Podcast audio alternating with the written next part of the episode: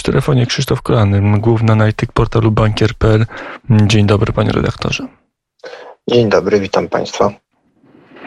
Dzisiaj gaz, a wczoraj rząd postanowił, że trzeba zareagować na rynek kredytów w Polsce.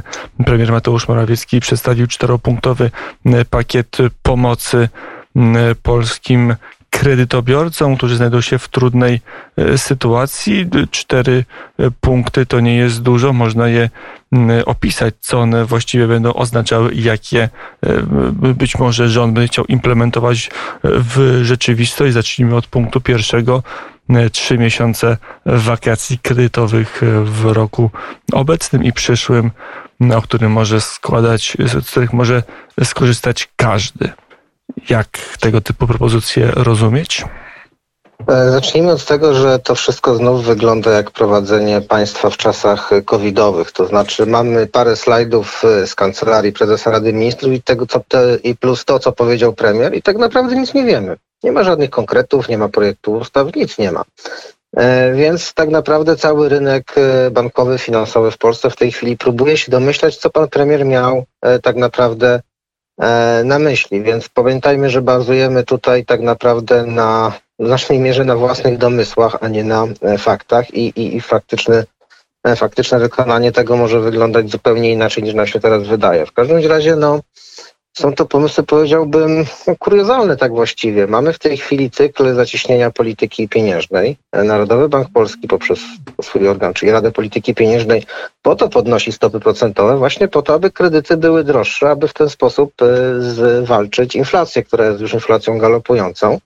E, no a tu nagle rząd mówi, no dobra, słuchajcie, ale rat to nie musicie płacić. No, no to przecież to jest niepoważne. No to w tym momencie ta wysoka inflacja nam się utrwali na jeszcze dłużej. E, jest to taki, powiedziałbym, no, czysty populizm już w stylu południowoamerykańskim, bo e, to nie jest przecież tak, że to wszyscy e, kredytobiorcy mają, wszyscy dłużnicy mają problem ze spłatą rat, wręcz patrząc na wskaźniki spłacalności tych kredytów, taki problem w tej chwili przynajmniej jeszcze masowo nie istnieje. E, nie ma takiego problemu, ale z drugiej strony jest popyt polityczny. Opozycja mm, e, cała i ta liberalna i to nie ta bardziej mm, e, socjalistyczna czy, czy, czy lewicowa apeluje o to, aby pomagać, no to rząd słucha. No to pytanie w ogóle, czy mamy jako, bo to nie rząd pomaga, to rząd pomaga, w cudzysłowie pomaga na nasz koszt, na koszt wszystkich innych, bo każda akcja wywołuje reakcję, każdy w gospodarce jest tak, że jak ktoś ma coś w cudzysłowie dostać, no to ktoś inny musi e, za to zapłacić.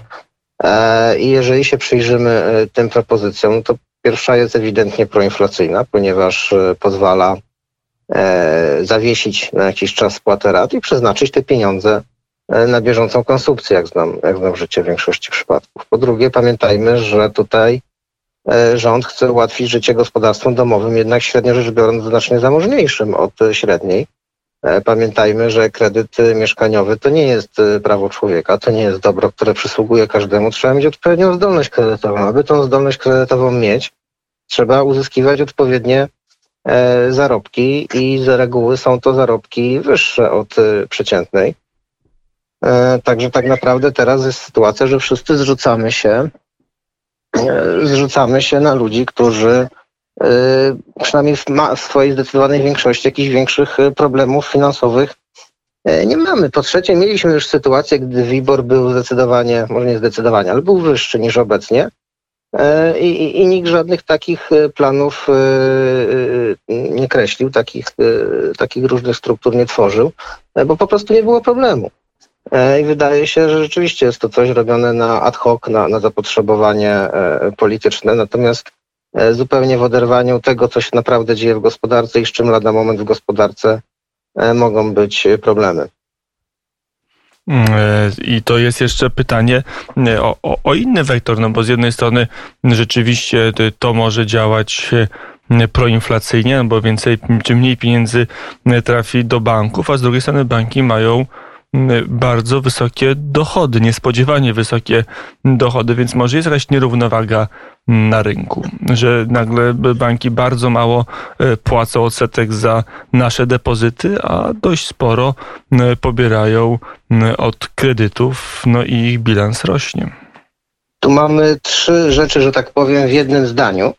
E, czyli tak, e, po pierwsze, to nie jest Dlaczego? Po pierwsze, rodzi się pytanie, jeżeli ktoś ma większe zyski, które wypracował zgodnie z istniejącymi regułami, zresztą bardzo mocno regulowany przez państwo sektorze, jakim jest sektor bankowy, dlaczego go opodatkowywać tylko dlatego, że ma większe zyski? To jest pierwsza rzecz.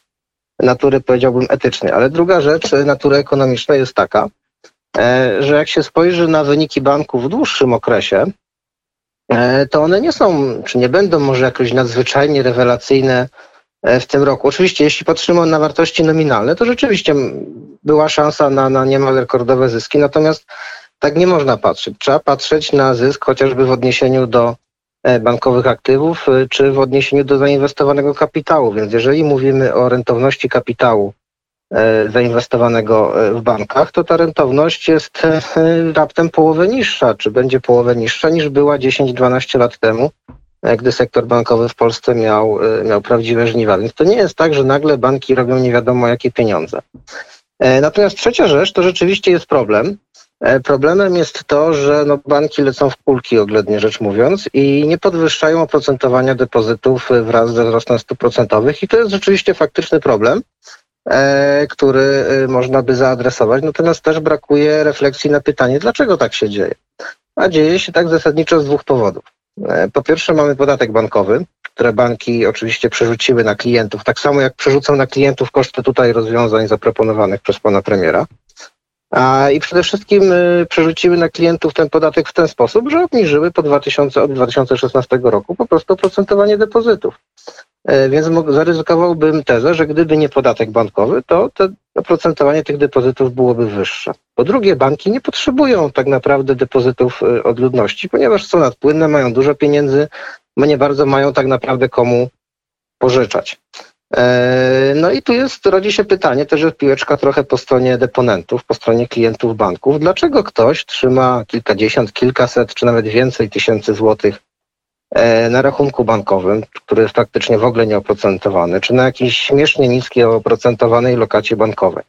Gdyby ludzie zaczęli wyprowadzać pieniądze z banków na bardziej sensowne inwestycje, które pozwoliłyby ochronić chociaż częściowo ten kapitał przed inflacją, to banki nie miałyby wyboru i grzecznie by te oprocentowanie depozytów e, podnosiły. Więc po prostu banki wykorzystują taką sytuację, e, jaką mają i, no, i tak naprawdę trudno, trudno mieć do nich o to pretensje. E, to jeszcze e, zatrzymajmy się na dłuższą chwilę przy jednym z tych czterech. Nie każdy omówimy, no ale ten, który wymieniony przynajmniej na portalu bankier.pl jako ostatni punkt, być może najważniejszy, likwidacja wskaźnika WIBOR od stycznia no 2023 roku. WIBOR, który, pamiętamy dyskusję przy okazji, przy okazji Liboru, to jeszcze historia z kredytami frankowymi, Wtedy wszyscy już mniej więcej opanowali, co to jest Libor, a teraz nagle się okazało, że musimy odkrywać znaczenie Wiboru. Tak, a teraz no nagle rzeczywiście... od miesiąca mamy 3 miliony ekspertów od Wiboru, tak, słyszałem. I rzeczywiście to jest propozycja, która jest najbardziej, no, mówiąc eufemistycznie, kontrowersyjna, a tak naprawdę no, trochę taka bolszewicka, bo mamy zapisane, mamy my, kredytobiorcy i banki mają zapisane w iluś tam milionach umów kredytowych, że umawiamy się, że płacimy y, raty na podstawie e, e, oprocentowania WIBOR 3M albo WIBOR 6M, czyli 6-miesięczny lub 3-miesięczny, plus marża banku, która stała e, w całym okresie umowy. I teraz nagle przychodzi jakiś polityk i mówi, słuchajcie, nie, nie, nie, bierzemy gumkę i to wszystko wykreślamy i wstawiamy sobie jakąś inną stawkę, stawkę, której właściwie nie mamy pojęcia jaką, bo jeszcze tego nie wymyśliliśmy, ale chcemy to zrobić do końca roku. Przypomnę, że e, Libor, e, który, e, który rzeczywiście też był, wzbudzał jeszcze większe tak naprawdę kontrowersje niż, niż polski WIBOR. Zresztą mechanika wyznaczania obu składek była, stawek była bardzo podobna. Reformowano bodajże to trwało z 7 czy 8 lat, a u nas rząd chce to zrobić w 7 czy 8 miesięcy. No to to jest niepoważne. Tym bardziej, że zmiana tej skład, tej stawki tak naprawdę, czy to na stawkę na przykład Polonia, czy to na WIBOR overnight, tak naprawdę niczego nie zmieni na dłuższą metę. E, ponieważ to, że w tej chwili e, trzymiesięczny czy sześciomiesięczny WIBOR jest wyraźnie wyższy od stopy procentowej, e, stopy referencyjnej Narodowego Banku Polskiego, wynika z faktu, że po prostu rynek oczekuje, że ta stopa za 3-6 miesięcy znajdzie się na znacznie wyższym poziomie. I teraz, jeżeli zamienimy te stopy, to za kilka czy kilkanaście miesięcy, gdy Narodowy Bank Polski przestanie podnosić stopy procentowe, to WIBOR overnight będzie, stawki overnight będą wyższe od stawek terminowych, więc ktoś tutaj, no prawdę mówiąc, chyba kompletnie nie pomyślał, jak na, jak na byłego jednak prezesa banku, to dużego banku. Wydaje mi się to dość zaskakujące, że przedstawiono e, taką konstrukcję, bo ona po prostu nie ma sensu zwyczajnie. A z drugiej strony jest takie społeczne przeświadczenie, że to jest wskaźnik, na który no, każdy podpisał umowę i miał ten wskaźnik, a z drugiej strony jest to wskaźnik e, niesłychanie no umowny, tak rozumiem, jest wskaźnik, po którym sobie banki hipotetycznie pożyczałyby pieniądze, jeśli by sobie pożyczały, ale ich nie pożyczają, bo mają, jak powiedzieliśmy, nadpłynność. Zgadzam się z tym, że beztransakcyjność, bo tak to się fachowo nazywa tego wskaźnika, jest y, poważnym problemem i rzeczywiście nie wiadomo, i to nie tylko w Polsce się, się głowimy, jak tą stawkę zmienić. E, natomiast to nie jest tak, że on jest brany kompletnie od czapy. Jednak jak spojrzymy na wykresy, to ta, te stawki WIBOR zawsze podążają za stopami w Narodowym Banku Polskim. Po prostu nie ma od tego ucieczki. E, to nie jest tak, że banki kształtują to sobie dowolnie. Nie. Wystarczy naprawdę rzut oka na, na, na, na długoterminowe wykresy, nałożyć jedne na drugie i się praktycznie e, pokrywa z jakąś tam wiadomo marżą za jednak minimalne ryzyko kredytowe w przypadku wyboru. E, więc do, to są właśnie te trzy opinie tych trzech milionów wyborowych ekspertów, które, których się dochowaliśmy w ostatnich kilku tygodniach i którzy patrzą na wszystko w perspektywie kilku miesięcy, jakby nie mając doświadczenia i, i horyzontu z lat poprzednich, gdy e, te stawki naprawdę się pokrywały i teraz też się pokrywają i to za, za kilka miesięcy doskonale będziemy widzieć, gdy skończy się cykl podwyżek stóp procentowych, to zacznie się prawdopodobnie po kolejnych paru miesiącach. Sytuacja, gdy ten WIBOR będzie poniżej stóp e, w Narodowym Banku Polskim, a to dlatego, że e, rynek będzie oczekiwał obniżek tychże stóp. I także to jest zupełnie normalna sytuacja, która tutaj zostaje wykorzystana po to, aby no, podjudzać ludzi przeciwko, przeciwko systemowi i, i, i nabijać na tym. Ale może ten system jednak jest, jest wadliwy i E, to tutaj oczywiście, będziemy że wadliwy. Wspierać oczywiście, swoje opinie, bo no bo jest ta kategoria, oczywiście jest, jest ta kategoria prawna, e, e, indywidualnej wolności, zawierania umów, ale jest też no, pewne, pewne, pewne dobro systemu jako całego i, i wydolności gospodarki jako, jako całej. To też być może jest Dokładnie. wartością. Jeśli o tym mówi, to pamiętajmy, że aberracją były rekordowo niskie stopy procentowe, utrzymywane przez półtora roku, czyli stanowczo za długo i stanowczo niepotrzebnie.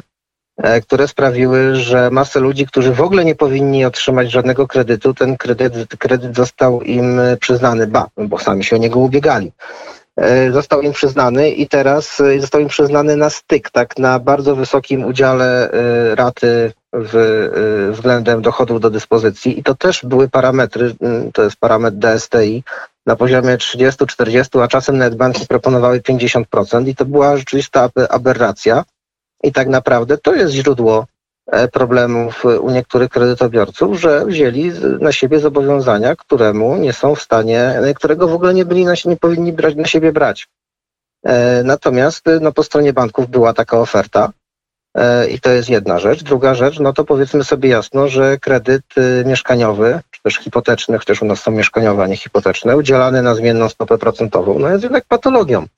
E, bo to zmusza e, tego dłużnika, do, żeby wziął na siebie ryzyko przyszłych stóp procentowych w horyzoncie 20 czy 30 lat i nikt nie jest w stanie przewidzieć, jak daleko, jak wysoko te stopy procentowe zajdą, bo tak samo jak było w przypadku kursu franka, tak samo w przypadku stóp procentowych nie ma górnej granicy. Po prostu nie ma. E, I taka konstrukcja jest bardzo ryzykowna, no ale przez ostatnie kilkanaście lat nikomu w Polsce to nie przeszkadzało. E, teraz się budzimy nagle, gdy jest pierwszy od, od wielu lat cykl podwyżek stóp, no że nagle coś jest nie halo. No, tylko, że to tak naprawdę było nie, niewłaściwe już od lat, ale po prostu nikomu to nie przeszkadzało, bo stopy były niskie bądź malejące. No, pamiętamy cały kryzys, całą historię kryzysu lat 2007-2008 i kolejnych. Od tego się mniej więcej wszystko zaczęło, czyli od przyznawania kredytów masowo tym, którzy ich dostać nie powinni. Krzysztof Kolanny, główny analityk portalu bankier.pl. To jeszcze jedno pytanie, bo może jednak tu jest jakaś wina albo regulatora, albo samych banków, że te stopy były zmienne. To wydaje się być, jak się na to popatrzy, rzeczywiście inna praktyka niż w Europie Zachodniej, gdzie dominują stałe stopy i to w dłuższej perspektywie faktycznie tam polityka monetarna jest bardziej stabilna, chyba aż nazbyt stabilna, jak się patrzy na inflację w strefie euro i decyzje EBC, no ale może i w Polsce te pięcioletnie stałe stopy powinny być jakąś normą, która, która daje jednak pewną pewność i przewidywalność. Y, takie kredyty o stopie okresowo zmiennej, czyli w polskim przypadku na 5 lat, są y, oferowane już od kilku lat przez banki. To nie jest tak, banki nie chciały tego oferować. Zmusiły do tego, zmusiła je do tego Komisja Nadzoru y, Finansowego i banki bardzo niechętnie takich kredytów udzielały, ale też y, kredytobiorcy bardzo niechętnie po te kredyty sięgali, dlatego że te kredyty były, wydawały się droższe. przynajmniej droższe ponieważ wszyscy patrzyli przez pryzmat pierwszej raty, no co jest kompletnym absurdem, zadłużając się na 20-30 lat. I człowiek patrzył, że na zmiennej ma taniej, a na okresowo stałej ma drożej. Mimo, że to okresowo stała jeszcze dwa lata temu była na poziomie 2%, gdzie teraz pewnie e, każdy hipoteczny dłużnik by z pocałowaniem ręki wziął taką, e, takie oprocentowanie, ale wtedy nie chciał, bo to było za drogo, prawda? I dokładnie tak samo było e, z kredytami liborowymi. E, zwanymi też e, frankowymi, że można było wziąć we franku i można było wziąć ze złotym, ale we franku pierwsza rata była zdecydowanie niższa niż e, w złotym, więc wszyscy brali we franku.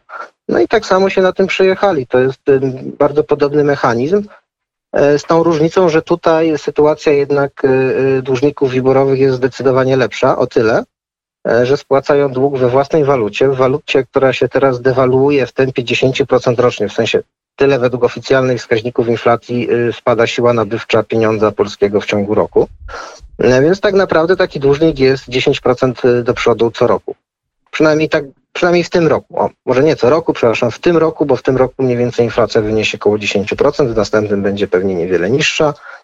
E, więc też pamiętajmy, że ci, którzy e, zaciągnęli te kredyty, zwłaszcza jeśli to zrobili kilka lat temu i zakupili za ten kredyt, na który ich nie było stać, względnie tanie nieruchomości, a przynajmniej tańsze niż obecnie, to są na tym ruchu bardzo mocno e, zarobieni. Teoretycznie mogliby to mieszkanie sprzedać, e, spłacić e, bank i jeszcze by im spora górka została. Natomiast kredytobiorcy Liborowi, czy też inaczej Frankowi, tego na ten ruch pozwolić sobie nie mogą, ponieważ przygniata ich czasami zadłużenie wyższe od wartości nieruchomości.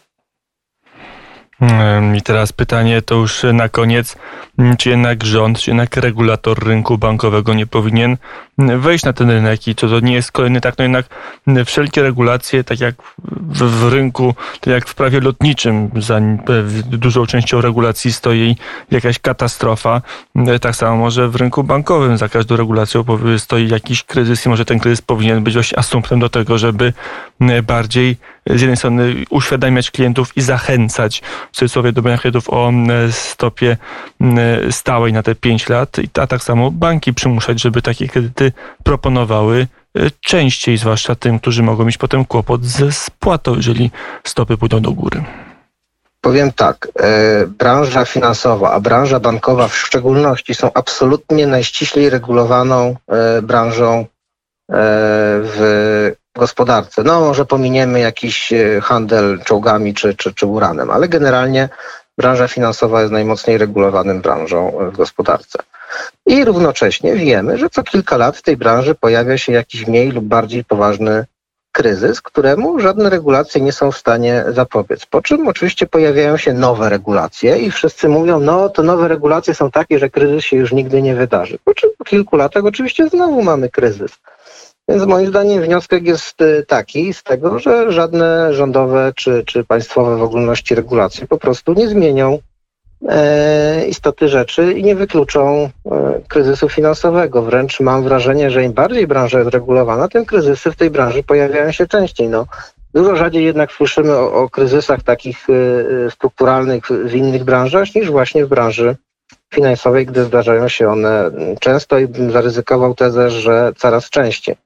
E, ponieważ e, te regulacje tworzą taką iluzję bezpieczeństwa. Wszyscy, kim się wydaje, no tak, tutaj jakiś mądry urzędnik, jakieś państwo nad tym czuwa, no to nie będzie żadnych kryzysów. A tymczasem okazuje się, że im więcej tego państwa w tej branży, im więcej regulacji, tym więcej kryzysów, e, które niejako skłaniają polityków, żeby nakładać kolejne regulacje. Być może drogą do tego, żeby tych kryzysów było mniej, jest jednak mniej regulacji, żeby każdy myślał za siebie, brał odpowiedzialność za to, co robi i po prostu myślał o konsekwencjach. I to dotyczy e, zarówno e, odpowiedzialności po stronie banków, bo to powiedzmy sobie jasno, to też po stronie banków przez ostatnie lata miały miejsce praktyki, które nie powinny mieć miejsca, na które nadzór przymykał oko, ale też po stronie klientów, którzy no niestety w dalszym ciągu zaciągając kredyt myślą sobie, a jakoś to będzie i patrzą ile wynosi pierwsza rata, jakby zupełnie nie mając świadomości, że ta rata może się podwoić, a nawet potroić albo jeszcze więcej. Przecież w Argentynie stopy procentowe mają na poziomie 40%. E, więc tak naprawdę wszystkie scenariusze są możliwe i żadnego nie można wykluczyć. Mm, Powiedział Krzysztof Kolanny, główny analityk portalu bankier.pl. Dziękuję bardzo za rozmowę i do usłyszenia. Dziękuję bardzo i do usłyszenia. I będziemy czekać i omawiać jeżeli kiedy y, ten, te slajdy staną się projektami ustaw, wtedy będziemy mogli coś więcej powiedzieć, jak rząd chce pomagać e, kredytobiorcom.